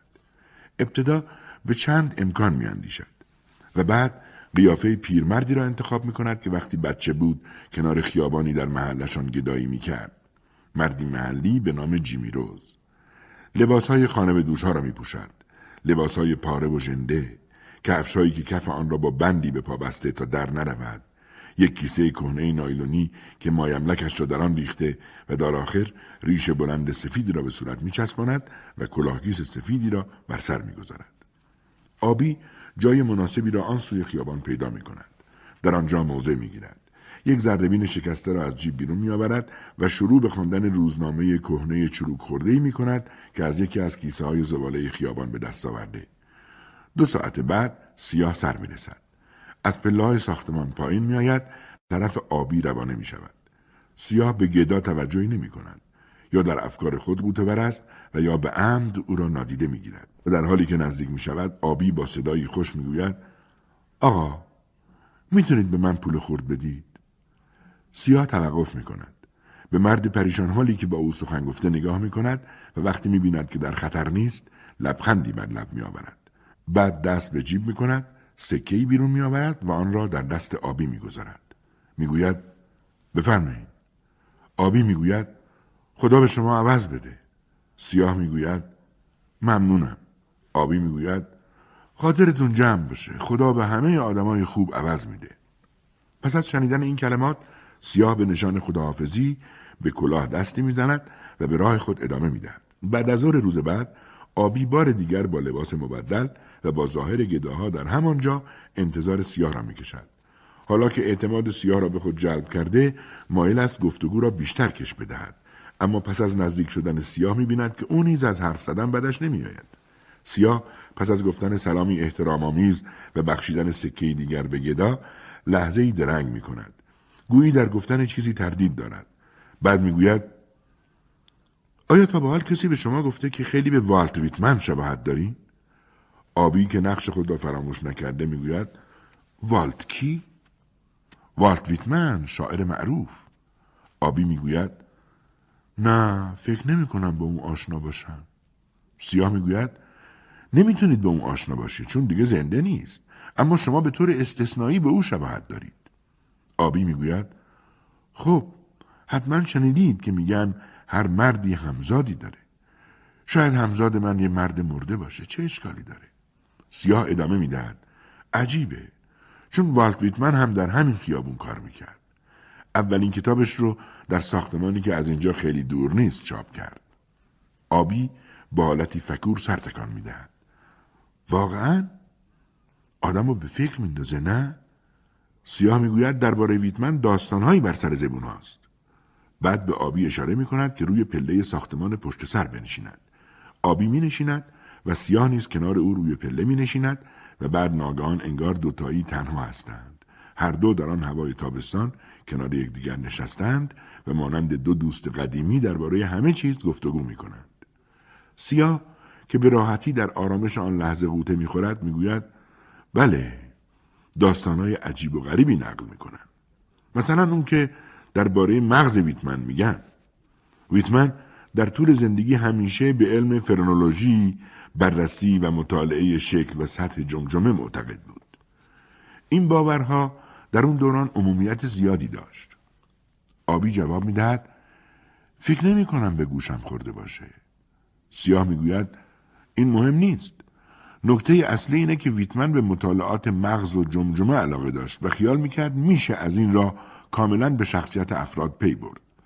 در هر حال وقتی ویتمن حدود 50 60 سال پیش در نیوجرسی مرد قبول کرد که بعد از مرگش او رو کالبد چکافی کنند. آبی می‌پرسد بعد از مرگش چطور قبول کرد؟ ها نکته خوبیه من اونو درست بیان نکردم وقتی پذیرفت هنوز زنده بود فقط می‌خواست بگه که برای کالبوت شکافی بعد از مرگ آماده است. شاید بشه گفت که این آخرین وصیت او بود. آخرین وصیت معروف او. درسته. بسیاری او را نابغه می‌دونستند و دانشمندان می‌خواستند بعد از مرگ نگاهی به مغزش بندازند تا ببینن چه ویژگیهایی داره. اینه که یک روز بعد از مرگش پزشکی مغز ویتمن رو بیرون آورد. یعنی اون رو از توی جمجمش برید. بعد به مؤسسه انسانشناسی فرستاد تا اندازه گیری و مطالعه بشه. سیاه گفت اما داستان اینجاست که جالب میشه. وقتی مغز ویتمن رو که برای آزمایش از جمجمه بیرون آورده بودن به آزمایشگاه می‌رسه و درست وقتی می‌خوان کار رو شروع کنن از دست یک کارکناش به زمین میفته. آبی می‌پرسد از هم میپاشه؟ البته که میپاشه. می‌دونی که مغز خیلی سفت و سخت نیست. از هم پاشید و روی زمین حسابی پخش شد و به کار پایان داد. مغز بزرگترین شاعر آمریکا را جارو کردند و همراه با زباله ها بیرون ریختند. آبی که باید متناسب با نقش خود واکنش نشان دهد چند قهقهه می‌زند و خنده پیرمرد گدا را تقلید می کند. سیاه نیز میخندد و حالا روابطشان چنان گرم است که مانند دو دوست قدیمی به نظر میآیند سیاه می‌گوید یک قصه هم برای دیدار تورو با ویتمن نقل می‌کنن. اونم جالبه. تورو هم شاعر بود؟ نه کاملا. اما نویسنده بزرگی بود. او همون کسیه که تنها در جنگل زندگی می‌کرد. آبی که نمی‌خواست بیش از اندازه نادان جلوه کند گفت آها بله. یه نفر از اون برام گفته. خیلی به طبیعت علاقه داشته نه؟ سیاه می‌گوید کاملا درسته. اسمش هنری دیوید تورو بود. برای مدت کوتاهی از ماساچوست به اینجا اومد. و در بروکلین به دیدن ویتمن رفت. اما روز پیش از اون به خیابون نارنجی اومد. دلیل خاصی داشت؟ بله می‌خواست به کلیسای پیلموت بره و خطابه هنری وارد بیچر رو بشنوه. جای قشنگیه. سیاه می‌گوید بسیاری از مردان بزرگ به این کلیسا رفتن. آبراهام لینکلن چارلز دیکنز همه از این خیابون گذشتن و به کلیسا رفتند آبی می‌گوید ارواح. بله اطراف ما پر از ارواحه خب قصه چی شد راستش بسیار ساده است تو رو همراه با دوستش برونسون الکات به خونه ویتمن در خیابان میرتل رسیدن و مادر والت اونها رو به اتاق خواب زیر شیروانی فرستاد که والت با برادرش ادی در اون شریک بودند. ادی عقب ذهنی بود. تا اینجا همه چیز به خوبی گذشت. اونا دست دادن و احوال پرسی کردن. اما بعد وقتی تورو و الکات نشستن تا دیدگاه های خود رو درباره زندگی رد و بدل کنن چشمشون به سطلی در وسط اتاق افتاد. البته والت آدم راحتی بود اهمیتی نمی‌داد. اما اون دو که از نیو انگلند اومده بودن و خیلی مبادی آداب بودن به سختی می‌تونستن چشم از سطل مدفوعی که در برابرشون بود بردارن و به صحبت ادامه بدن. این بود که آخر به سالن طبقه پایین رفتن و در اونجا به صحبت نشستن. البته می‌دونم که این چیزها جزئیه. با وجود این دیدار دو نویسنده بزرگ تاریخ سازه و باید هر چرا که در این دیدار رو داده به حساب آورد. می‌دونی سطل مدفوع منو به یاد ریختن مغز بر کف آزمایشگاه میندازه. و وقتی درست فکر کنی می‌بینی که بین این دو شباهتهایی وجود داره. منظورم اینه که رابطه این دو مشخصه. مغز و شکم در اندرون آدم جا دارن.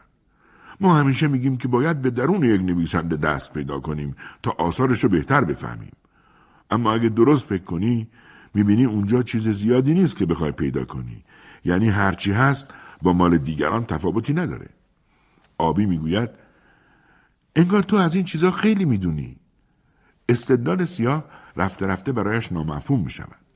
سیاه می‌گوید به این کار علاقه دارم. دوست دارم بدونم نویسنده ها چطور زندگی می‌کنن. به خصوص نویسنده های آمریکایی کمک می‌کنه که چیزهایی رو بهتر درک کنم. آبی که منظور او را درک نکرده می‌گوید می‌فهمم. هرچه سیاه بیشتر می‌گوید او کمتر می‌فهمد. سیاه می‌گوید مثلا هاسون که یکی از دوستان خوب تو رو بود شاید او اولین نویسنده واقعی آمریکا باشه. هاسون بعد از پایان تحصیلات دانشسرا به منزل مادرش در سیلن بازگشت. خودش رو تو اتاق زندانی کرد و دوازده سال تموم بیرون نیامد. خب اونجا چیکار می‌کرد؟ داستان مینوشت. همین. فقط مینوشت. نوشتن کاری در تنهایی. نوشتن بر زندگی آدم مسلط میشه. به یک معنی نویسنده برای خودش زندگی نداره. حتی وقتی در جایی حضور داره واقعا حضور نداره. پس یکی دیگه از ارواحه. دقیقا. این به نظر مبهم و اسرارآمیز میاد. همینطوره. اما می‌دونی هاسون قصه های شگفتانگیزی نوشت و ما امروز پس از گذشت بیش از صد سال هنوز اونا رو می‌خونیم. در یکی از داستاناش مردی به نام ویکفیلد تصمیم می‌گیره با زنش شوخی کنه.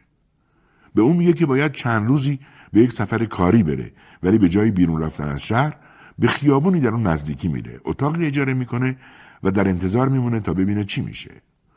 خودش درست نمی‌دونه که چرا دست به این کار می‌زنه. با وجود این ادامه میده. سه چهار روز میگذره ولی او آمادگی نداره که به خونه برگرده و در همون اتاق اجاره ای میمونه.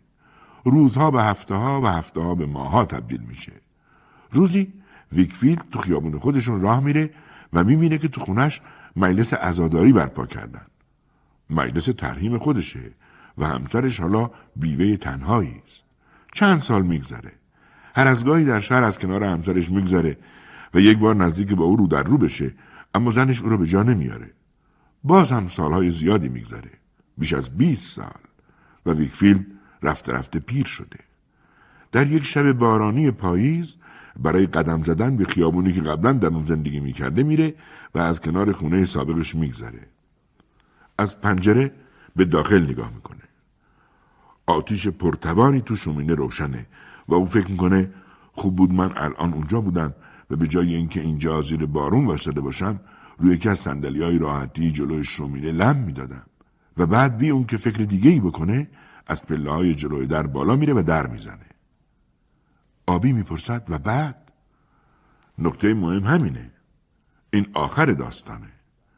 آخرین چیزی که می‌بینیم اینه که در باز میشه و ویکفیل در حالی که لبخند زیرکانه ای بر لب داره وارد خونه میشه.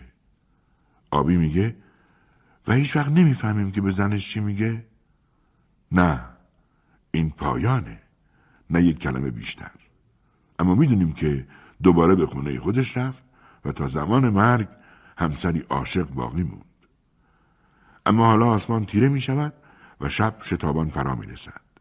در غرب آخرین اشعی صورتی دیده می شود ولی روز به پایان رسیده است.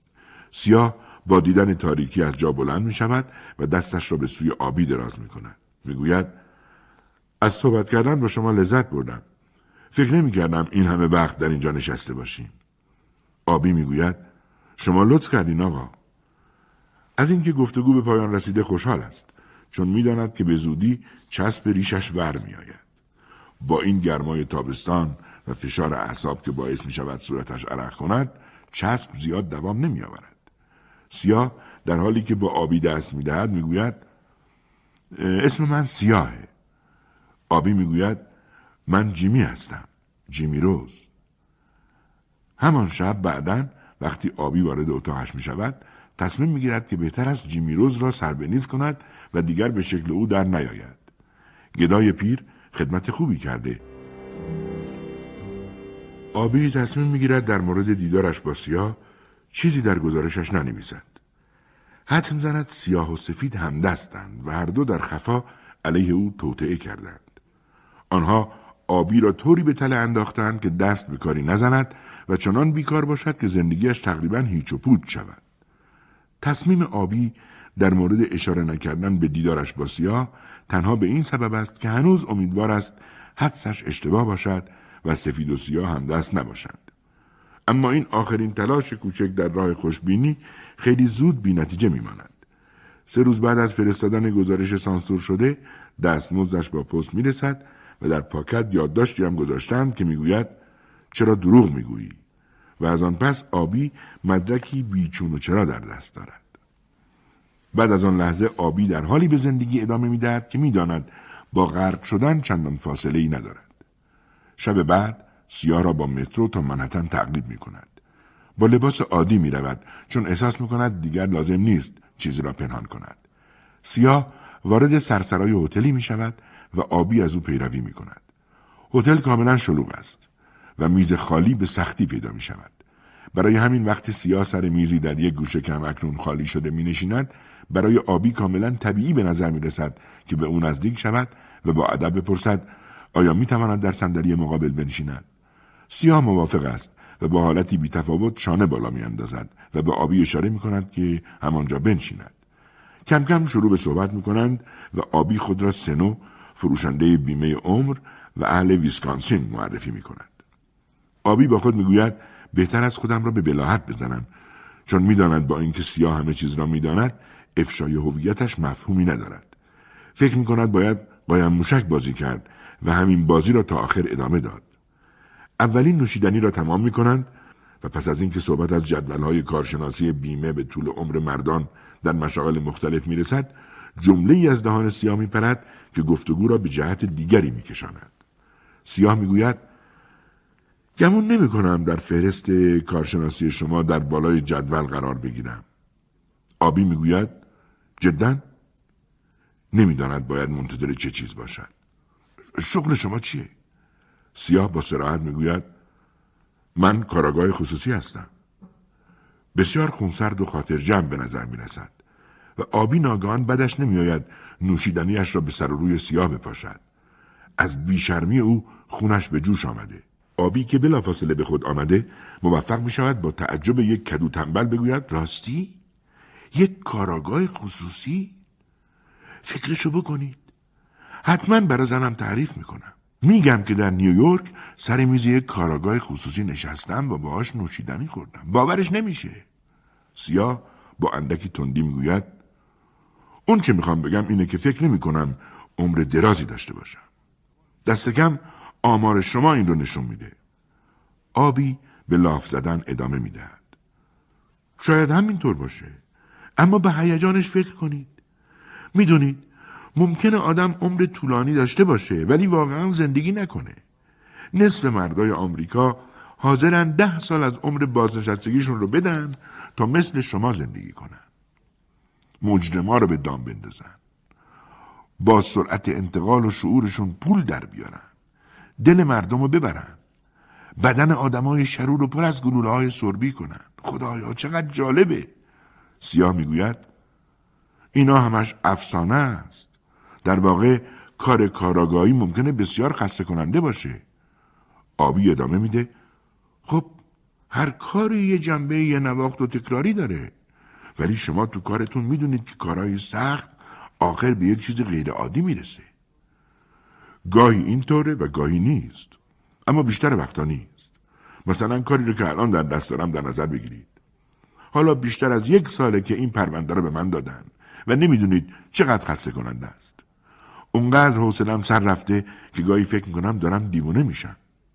راستی؟ چرا؟ خب خودتون فکرشو بکنید.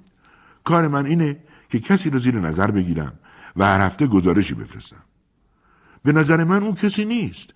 اما باید مراقب این یارو باشم و دربارش گزارش بدم. همینو بست. خب این کار چه ایرادی داره؟ آخر این مرد هیچ کاری نمی‌کنه. از صبح تا شب تو اتاقش میشینه و فقط می‌نویسه آدمو دیوونه می‌کنه. آبی می‌گوید شاید داره شما رو گول می‌زنه. می‌دونید می‌خواد شما رو خام کنه و بعد دست به کار بشه. این چیزیه که من اول فکر می‌کردم ولی حالا مطمئنم که هیچ اتفاقی نمیفته. یعنی هرگز نمیفته. اینو با تمام وجودم حس می‌کنم. آبی با دلسوزی می‌گوید چه بد. شاید بهتر باشه از این پرونده دست بکشید و استعفا بدید. خودم تو همین فکرم. اصلا به نظرم بهتر کاراگاهی رو رها کنم و به دنبال حرفه دیگه ای برم. مثلا بیمه بفروشم. یا وارد یه گروه سیرک بشم. آبی می‌گوید هیچ گمون نمی‌کردم به این بدی باشه. او سرش را تکان می‌دهد.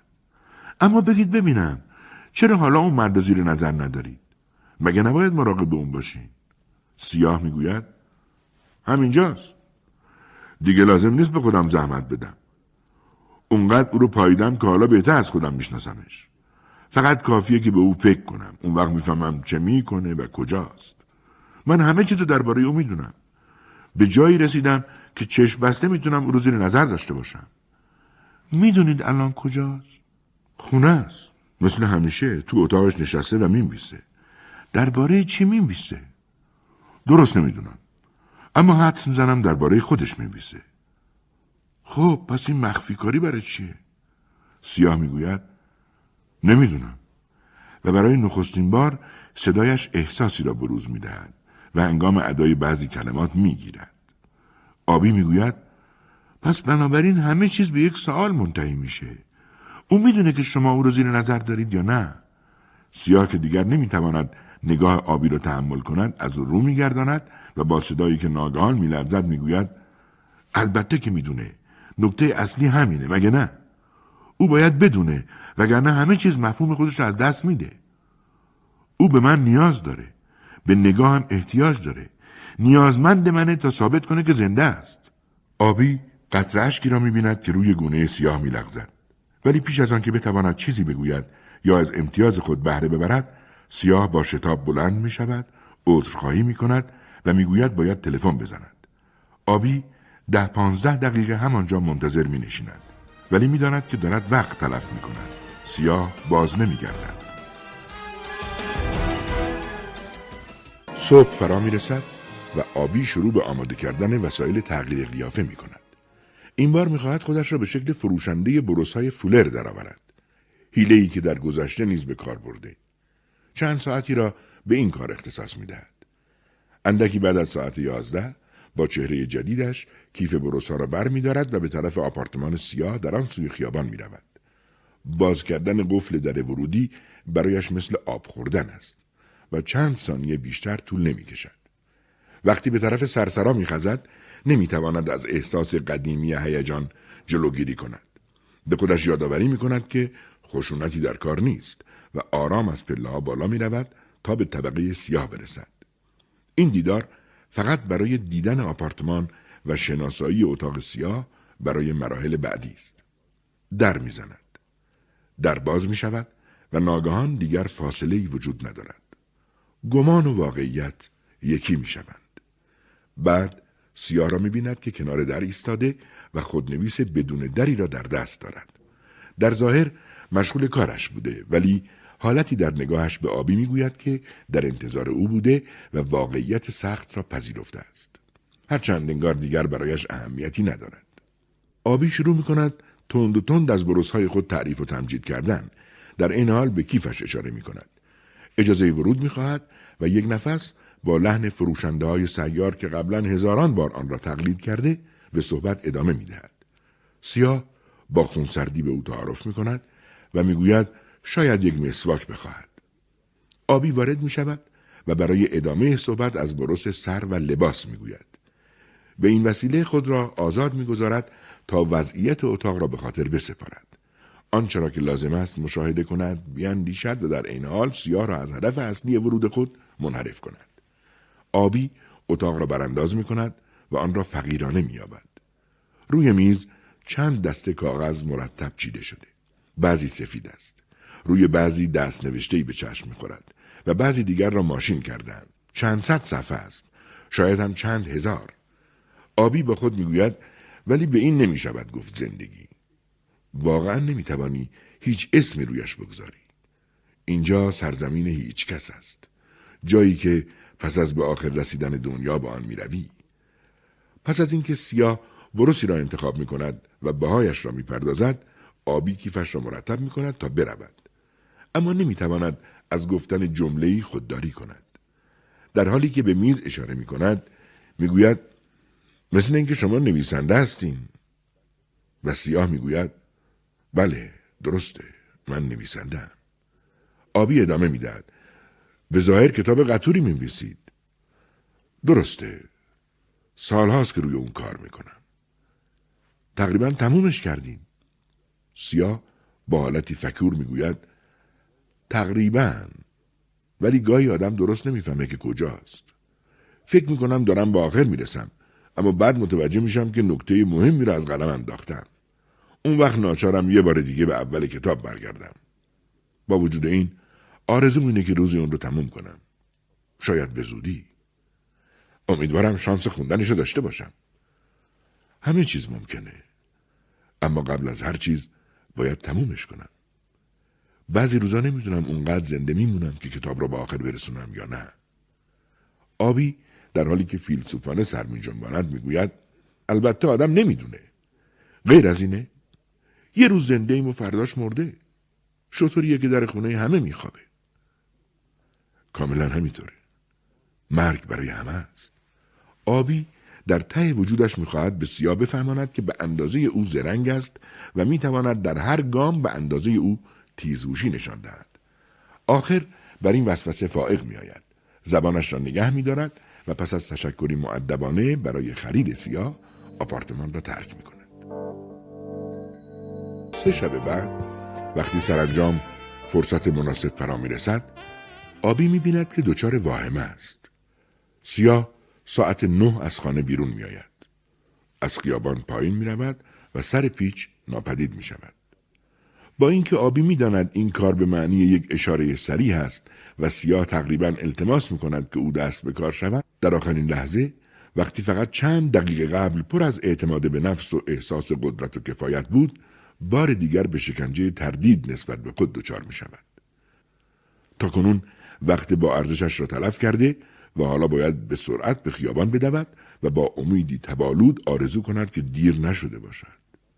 سیاه برای ابد از آنجا دور نمیماند و کسی چه می‌داند شاید سر پیچ خیابان کمین کرده و منتظر فرصت است تا حمله کند. آبی از پله های ساختمان سیاه به سرعت بالا می رود. با قفل در ورودی ور می رود و بعد داخل ساختمان می شود و به سوی آپارتمان سیاه طبقات را می پیماید. قفل دوم را به سختی باز می کند. در لحظه ای که پا به اتاق سیاه می گذارد احساس می کند همه چیز در درونش تیره می شود. گویی شب از منافذ پوستش وارد شده و با وزنی مهیب بر گردهش سوار می شود. یک گام دیگر در اتاق پیش می رود و بعد ضعف می کند و مانند جسد مرده کف اتاق می افتد. هنگام سقوط ساعتش از کار می افتد و وقتی به هوش می آید نمی داند تا چه مدت بیهوش بوده است.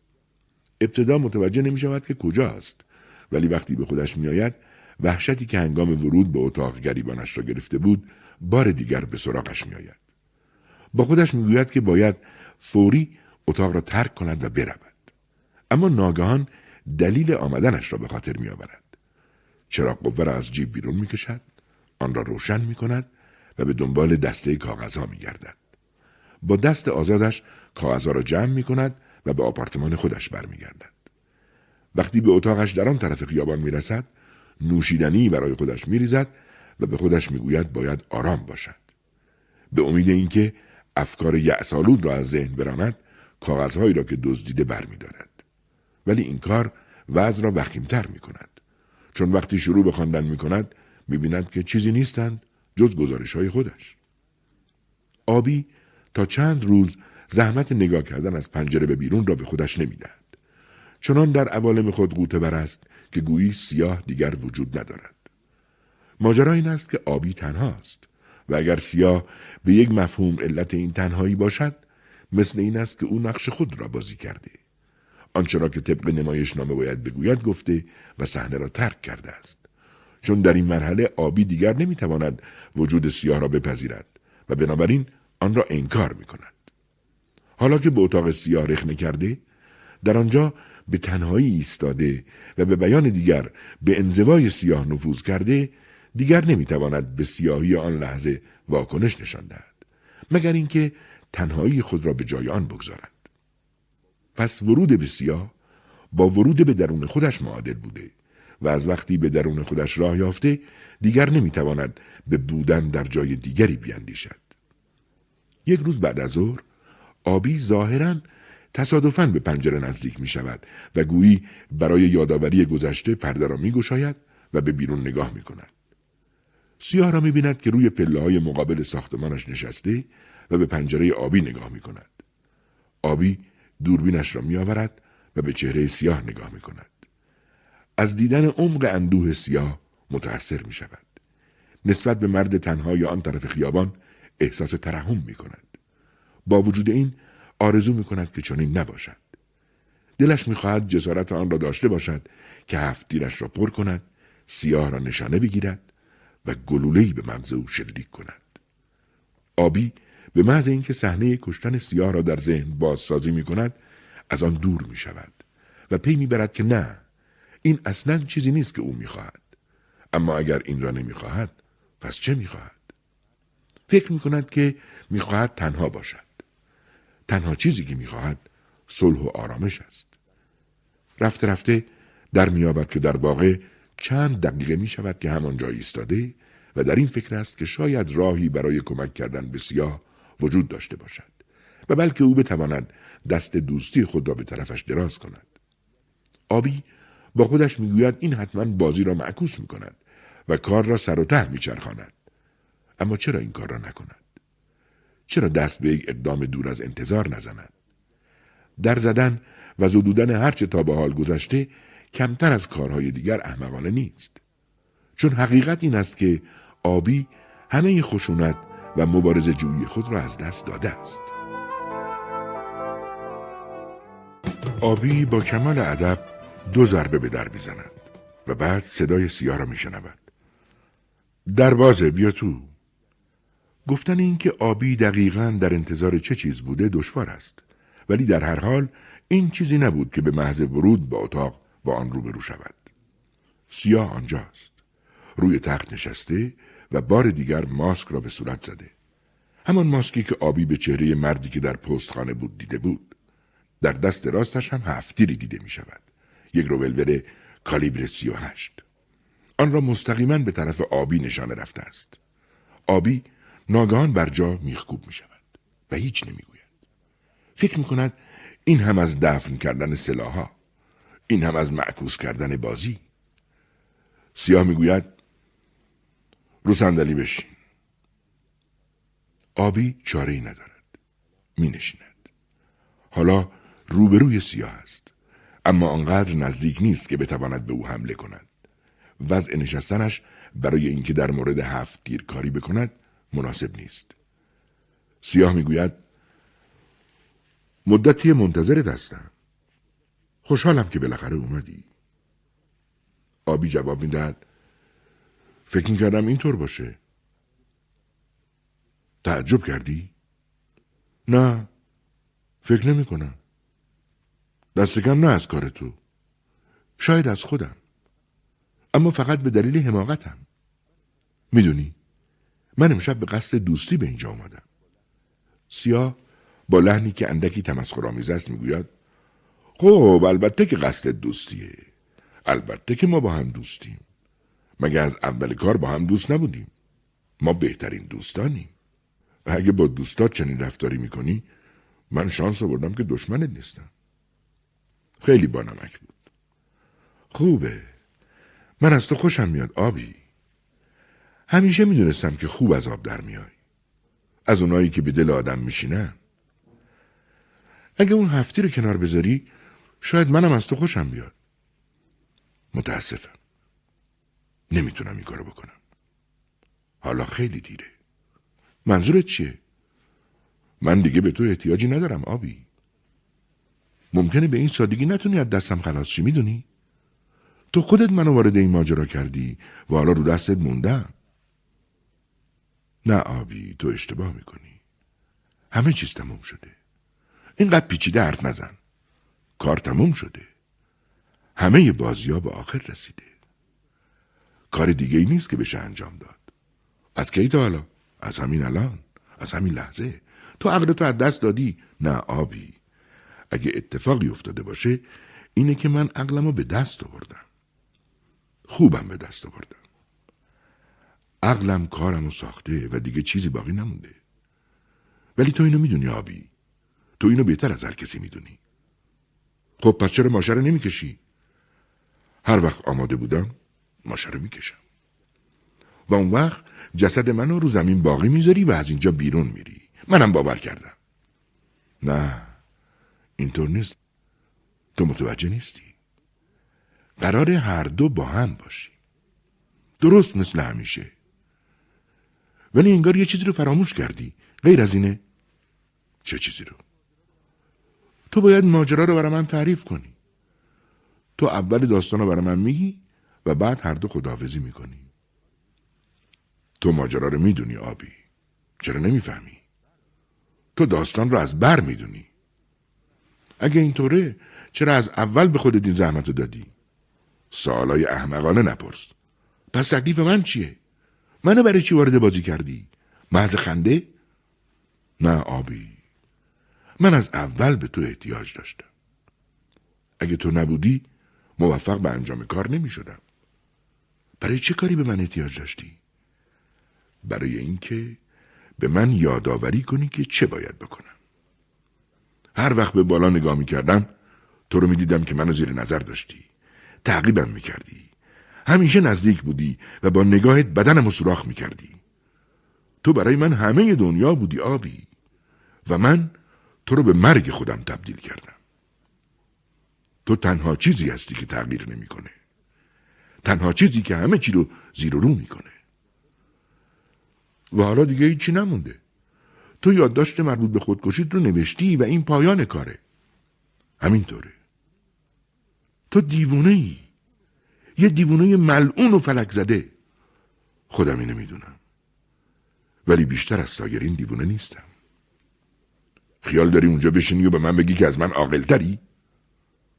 هرچی باشه من می‌دونم چه کردم من حرفه ای داشتم و کارم انجام دادم ولی تو به هیچ کجا نرسیدی آبی تو از روز اول گم شدی پس چرا ماشه رو نمی‌کشی آبی ناگهان از جا بلند می شود به سینهش مشت می کوبد و بیپروا از سیاه می خواهد که او را بکشد چرا شلیک نمی کنی؟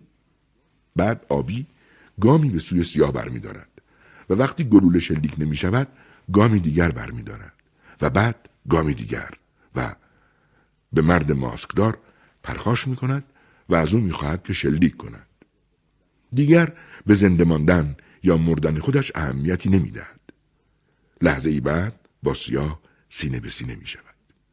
بدون هیچ تردیدی اسلحه را از دست سیاه بیرون می کشد، یقهش را می گیرد و به زور بلندش می کند و روی پاهایش می ایستاند. سیاه می کوشد مقاومت کند و با آبی دست و پنجه نرم کند اما آبی از او قوی تر است و خشم باعث شده که خون جلوی چشمایش را بگیرد انگار کسی دیگری شده همین که نخستین ضربه ها را به صورت کشاله ران و شکم سیاه فرود می آورد سیاه کاملا عاجز می شود در اندک زمانی از حال می رود و نقش زمین می شود اما این هم آبی را از ادامه حملات باز نمی دارد. به سیاه بیهوش لگد می‌زند بلندش می‌کند و سرش را به کف اتاق میکوبد و مثل برق به او ضربه می‌زند. آخر وقتی خشم آبی فروکش می‌کند و آنچه را که سر سیاه آورده می‌بیند نمی‌تواند مطمئن باشد که او مرده است یا زنده. ماسک را از چهره سیاه برمیدارد. آبی فکر می‌کند اگر هنوز نمرده باشد مدت زیادی زنده نمیماند و اگر مرده باشد دیگر کار از کار گذشته است. آبی به خانه خودش باز میگردد و بلافاصله شروع به خواندن کتابی می کند که سیاه نوشته و او همراه خود آورده. تا سپیده سهر کتاب را به پایان میرساند و با خودش می‌گوید حق با سیاه بود. من همه ماجرا را از بر می‌دونم.